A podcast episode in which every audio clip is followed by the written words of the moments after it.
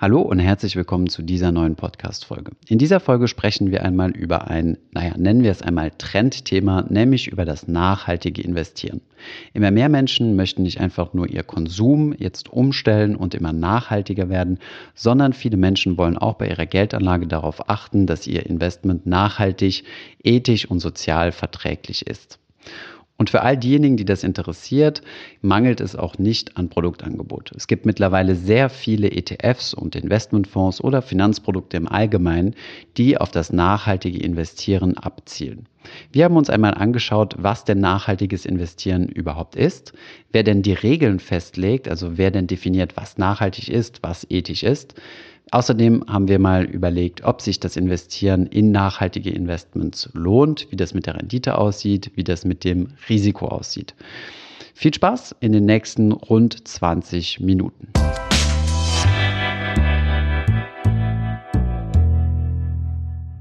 Hi, mein Name ist Thomas von Finanzfluss. In diesem Video wird es um das Thema nachhaltiges Investieren gehen.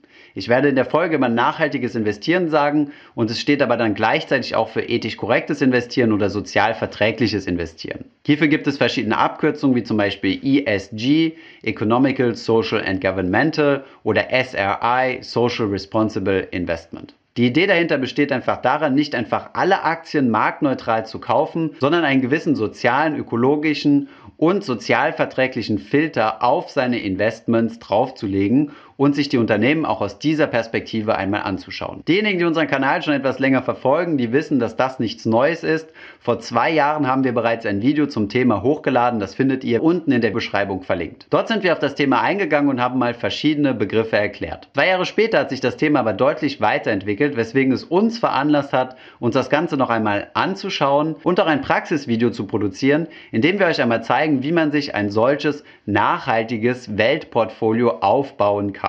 Diesen Teil findet ihr dann in einem weiteren Video. Was hat sich also in den letzten zwei Jahren im Bereich nachhaltiges Investieren getan? Zunächst einmal haben die Indexanbieter ganze Arbeit geleistet und verschiedenste Indizes entwickelt, die auf Nachhaltigkeitskriterien basieren. Ganz so gut sieht es noch nicht auf der ETF-Seite aus. Das Produktangebot ist noch relativ gering. Trotzdem gibt es schon deutlich mehr sozialverträgliche ETFs, in die man investieren kann, als noch vor zwei Jahren. Und im Gespräch mit diversen ETF-Anbietern wurde das Thema immer wieder aufgegriffen und man kann damit rechnen, dass es in Zukunft auch weitere solcher ETFs in Deutschland geben wird. Gab es Mitte 2008 gerade mal 49 nachhaltige ETFs, in die man in Deutschland investieren konnte, sind es laut heutigem Stand auf der Plattform Just ETF 111 ETFs, in die wir hier investieren können. Die Zahl hat sich also mehr als verdoppelt. Auch unsere höchsten politischen Institutionen wie das Europäische Parlament und die Europäische Kommission haben sich Ende 2019 auf eine Verordnung geeinigt, in der Anbieter von Finanzprodukten in Zukunft offenlegen müssen, inwiefern ihre Investitionen Nachhaltigkeitskriterien, die von der EU definiert wurden, entsprechen. Wenn ein Geschäft oder eine Investition diesen Nachhaltigkeitskriterien nicht entspricht, dann muss der Finanzdienstleister eine Erklärung hierzu abgeben. Das bedeutet, dass in Zukunft Fondsmanager oder Menschen, die Finanzprodukte anbieten, auch Nachhaltigkeitsgesichtspunkte in ihre Investitionsentscheidung mit aufnehmen müssen. Sie müssen sich diese Kriterien anschauen, dürfen sie natürlich auch ignorieren, also sie dürfen, sie sind nicht verpflichtet, nach diesen Kriterien zu handeln, aber sie müssen sich mit dieser Thematik auseinandersetzen. Aber nicht nur auf politischer Ebene beschäftigt man sich mit dem Thema Nachhaltigkeit.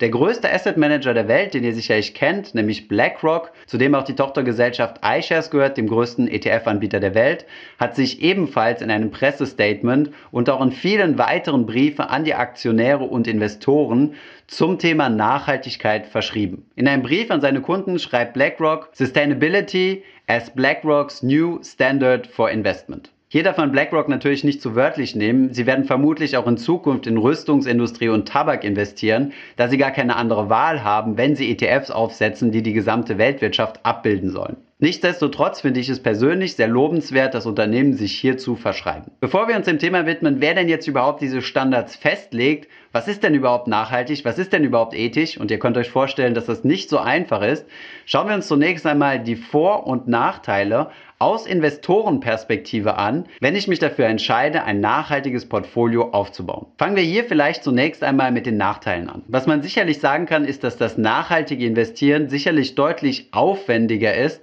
als sich ein marktneutrales Portfolio zu bauen, zum Beispiel aus MSCI World und MSCI Emerging Markets. Es gibt so viele unterschiedliche Ausgestaltungen von nachhaltigen ETFs, dass es sehr schwierig ist, sich in diesem Dschungel zurechtzufinden. Und das sollte man auf jeden Fall tun, wenn man nachhaltig investieren möchte. Denn nur weil irgendwo SRI oder ESG draufsteht, heißt das noch nicht, dass das meinen persönlichen Nachhaltigkeitskriterien entspricht. Es kann nämlich zum Beispiel sehr wohl sein, dass ihr in einen nachhaltigen ETF investiert und dort ein großer Teil von ölproduzierenden Firmen drin ist, was viele Leute als nicht besonders nachhaltig empfinden würden. Von daher muss man sehr viel Zeit und Recherche in das Thema investieren, um für sich das richtige Produkt zu finden. Ein zweiter Nachteil des nachhaltigen Investierens ist die reduzierte Diversifikation. Wir wissen ja, Diversifikation bedeutet Risikostreuung und indem ich mein Risiko auf ganz viele Aktien in unterschiedlichen Märkten und unterschiedlichen Branchen aufteile, reduziere ich mein Risiko ohne dabei weniger Rendite in Kauf nehmen zu müssen. Diese Diversifikation leidet naturgemäß beim nachhaltigen Investieren. Wenn ich mich zum Beispiel für eine nachhaltige Variante des MSCI World entscheide, diese heißt dann zum Beispiel MSCI World ESG, dann sind in der ESG-Variante naturgemäß weniger Unternehmen drin.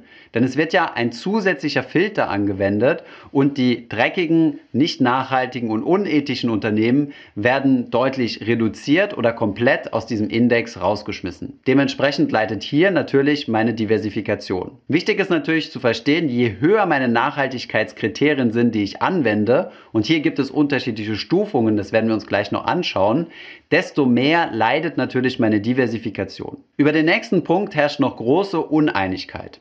Es gibt viele wissenschaftliche Studien, die versucht haben herauszufinden, ob denn nachhaltiges Investieren für mehr Rendite sorgt, als wenn ich mir ein marktneutrales Portfolio aufbaue. Die meisten langfristigen Studien, wenn man denn von langfristig bereits sprechen kann, weil so lange gibt es diese nachhaltigen ETFs ja nicht, gehen eigentlich alle in eine Richtung und besagen, dass nachhaltiges Investieren immer mit einer Einbuße von Rendite verbunden ist. Diese Einbuße muss nicht besonders groß sein. Der wissenschaftliche Konsens ist allerdings derzeit, dass nachhaltiges Investieren zunächst einmal Rendite kostet. Der nächste Punkt ist, dass ESG oder nachhaltige ETFs in der Regel teurer sind als marktneutrale ETFs. Das ist jetzt nicht unbedingt verwunderlich, da ja hier nochmal ein extra Filter und eine extra Recherche aufgewendet werden muss und dementsprechend lassen die Indexanbieter sich das von den ETF-Anbietern auch bezahlen. Die Kostenunterschiede kann man als Privatanleger aber eigentlich hinnehmen. Sie sind nicht eklatant unterschiedlich. Das werden wir uns im zweiten Teil, in dem wir mal ein gemeinsames Portfolio bauen werden, aber nochmal genauer anschauen. Ein weiterer Nachteil ist vor allem für uns passive Investoren. Wir haben nämlich gegenüber aktiven Investoren beim nachhaltigen Investieren einen Nachteil. Wir kaufen ja immer gesamte Märkte. Das bedeutet, wir müssen dann bewusst hinschauen oder jemanden bezahlen, der bewusst hinschaut, um gewisse nicht nachhaltige Unternehmen auszuschließen. Bei aktiven Investoren ist das einfacher, denn die schauen sich ja sowieso jedes Unternehmen einzeln an und können dann zusätzlich noch eine Nachhaltigkeitsentscheidung mit drauflegen. Bin ich zum Beispiel kein großer Fan von Nestle, dann kann ich einfach nicht in Nestle investieren. Als passiver Investor ist das schon etwas schwieriger, da Nestle in sehr vielen Indizes enthalten ist. Wenn ich da nicht in Nestle investieren möchte, dann muss ich schon ziemlich lange suchen, um den entsprechenden Index zu finden und dementsprechend den ETF darauf, der dann Nestle ausschließt. Deutlich einfacher ist das natürlich, wenn ich gesamte Branchen ausschließen möchte, die den meisten ESG-ETFs sowieso nicht drin sind. Zum Beispiel das Thema kritische Waffen, Alkohol, Tabak oder Pornoindustrie. Den letzten kritischen Punkt zum Thema Nachhaltigkeit hatten wir auch in unserem vergangenen Video schon angesprochen. Das ist nämlich die Schwierigkeit, einheitliche Nachhaltigkeits- oder ethische Standards zu finden. Hier einfach mal ein Beispiel aus den Verhandlungen, die das EU-Parlament zwischen den einzelnen Ländern hatte, um die einheitlichen EU-Nachhaltigkeitskriterien zu definieren. Es handelt sich nämlich um das Thema Atomkraft. Für Franzosen zum Beispiel ist das Thema Atomkraft sehr nachhaltig. Es produziert kein CO2, wie zum Beispiel die drecksschleudernden Kohlekraftwerke. Wie die Meinung von Deutschland hierzu ist, das könnt ihr euch sicherlich vorstellen. Für Deutschland ist es überhaupt nicht nachhaltig. Die Argumentation lautet, es entsteht ja jede Menge radioaktiver Müll. Wo sollen wir den lagern? Und außerdem gibt es noch das allbekannte Restrisiko, was wir ja spätestens seit Fukushima kennen sollten. Einfach ist es natürlich, wenn wir darüber diskutieren, ob man Rüstungsunternehmen mit in solche Indizes einbringen sollte. Die meisten Menschen werden hier sagen, nein, natürlich nicht. Aber was ist denn mit einem Zulieferer von einem Rüstungsunternehmen, der zum Beispiel für die Meetings regelmäßig Orangensaft auf den Tisch stellt? Sollte dieser auch ausgeschlossen werden oder nicht? Oder zum Beispiel einem Zulieferer, der ganz normale Sitze herstellt, zum Beispiel für Autos oder Flugzeuge. Diese Sitze werden aber dann zum Beispiel auch in Kampfflugzeugen benutzt. Dieses Beispiel habe ich mir jetzt einfach mal erfunden, aber solche Beispiele gibt es ohne Ende.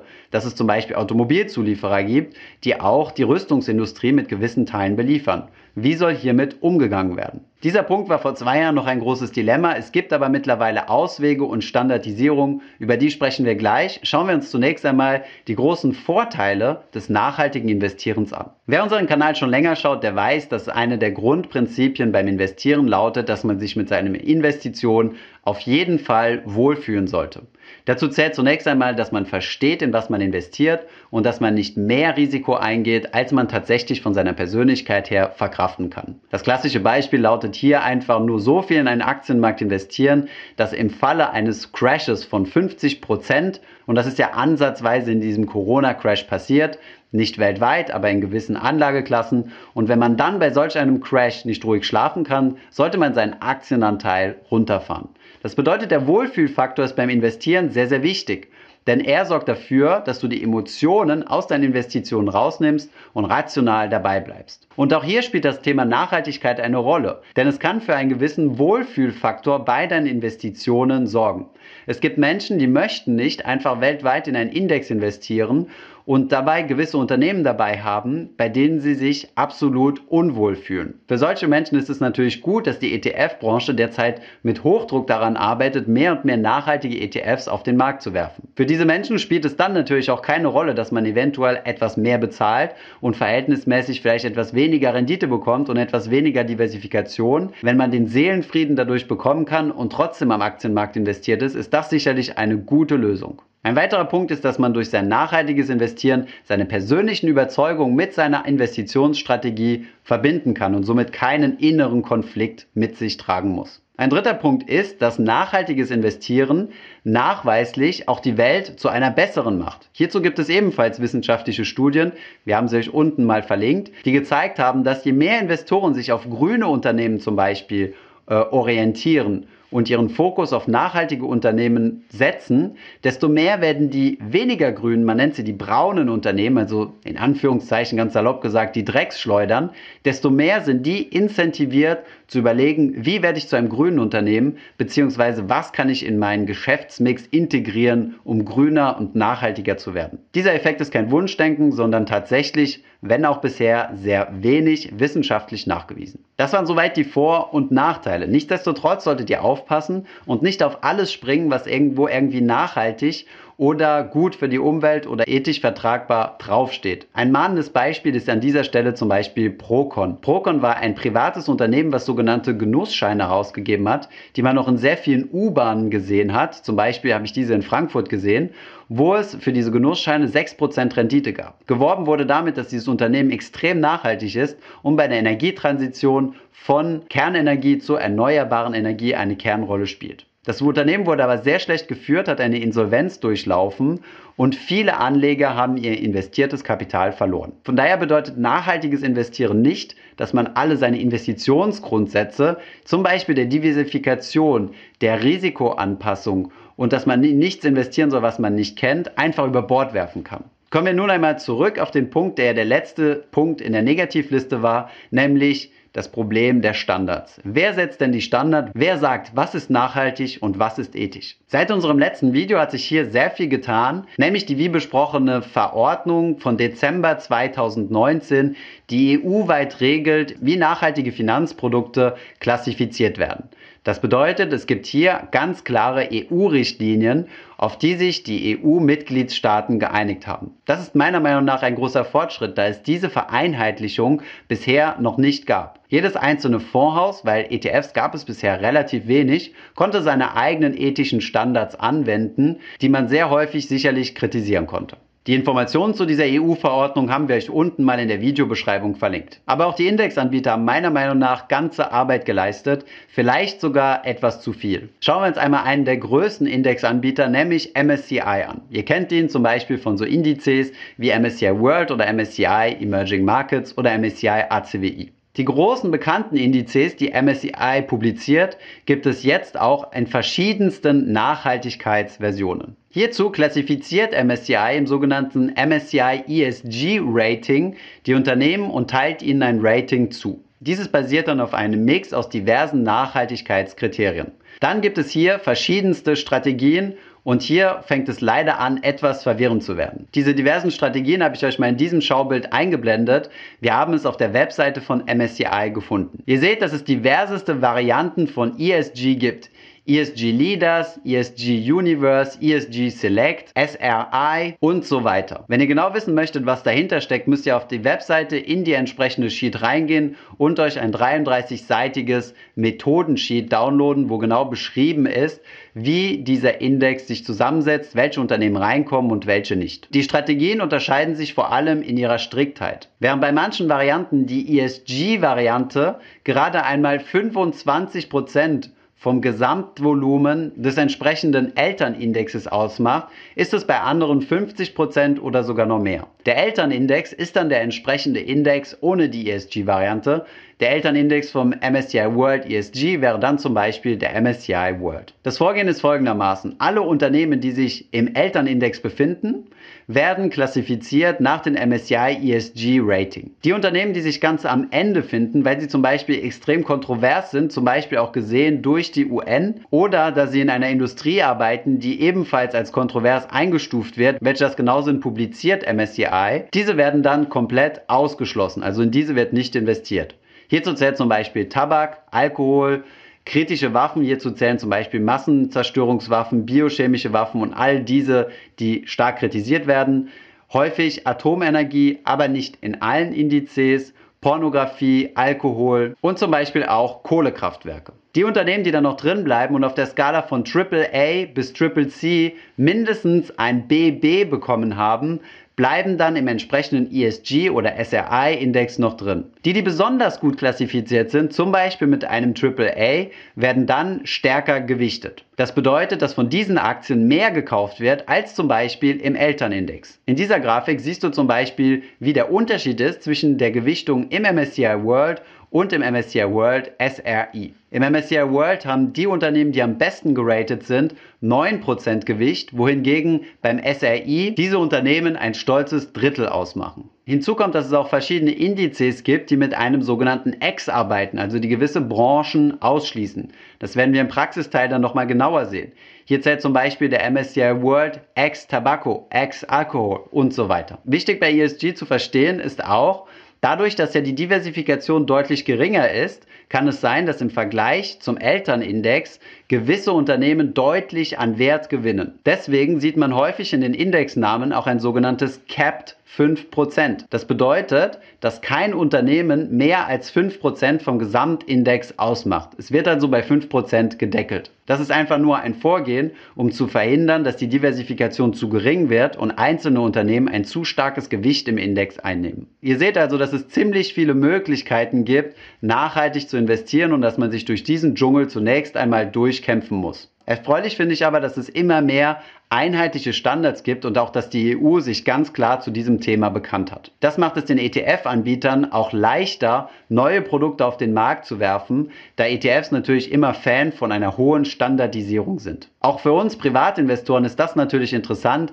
denn wir wissen umso besser, was ist drin und was ist nicht drin. Wichtig zu verstehen ist aber auch, dass die Welt sich nicht aufgrund von Investitionsentscheidungen ändert, sondern viel auch aufgrund von politischen und Konsumentscheidungen. Wir haben als Konsument die Macht zu entscheiden, welchen Unternehmen wir unser Geld geben. Das hat einen deutlich stärkeren Einfluss, als zu entscheiden, in welche Unternehmen wir tatsächlich investieren. Hinzu kommt, dass das nachhaltige Investieren, wie bereits schon erwähnt, sehr komplex ist und man sich in das Thema reindenken muss, um seine persönlichen moralischen Standards auch tatsächlich in seiner Investition wiederzuspiegeln.